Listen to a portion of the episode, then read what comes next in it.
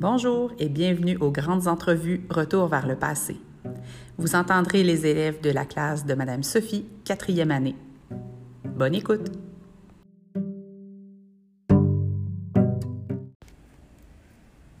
Bonjour et bienvenue à notre nouvelle capsule d'un petit brin d'histoire.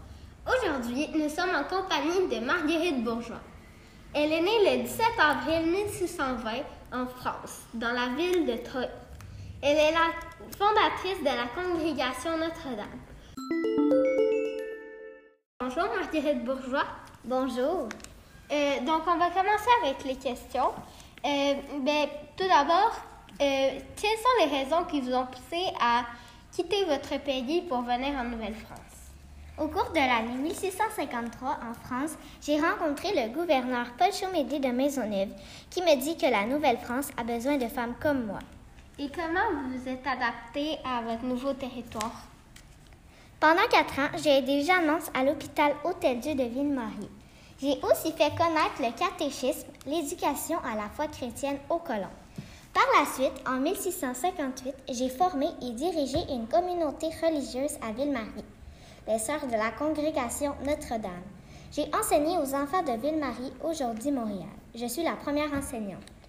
Et quelles sont les traces que vous avez laissées derrière vous après votre mort le 12 avril 1700?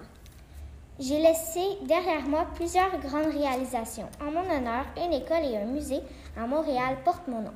Et si on se promène à Pointe-Saint-Charles, un quartier de Montréal, on peut visiter la maison Saint-Gabriel.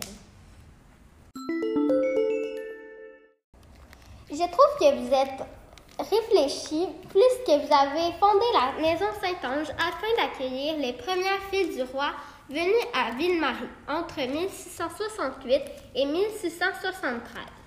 Présente auprès d'elles, vous leur parlez du rôle d'épouse et de mère, responsabilité qu'elles auront prochainement à tenir. Vous êtes aussi un guide et une conseillère pour ces jeunes filles. C'était Dani Comtois dans le rôle de l'animatrice et Anaïs Leblanc dans le rôle de Marguerite Bourgeois. Merci d'avoir écouté notre balado. À la prochaine!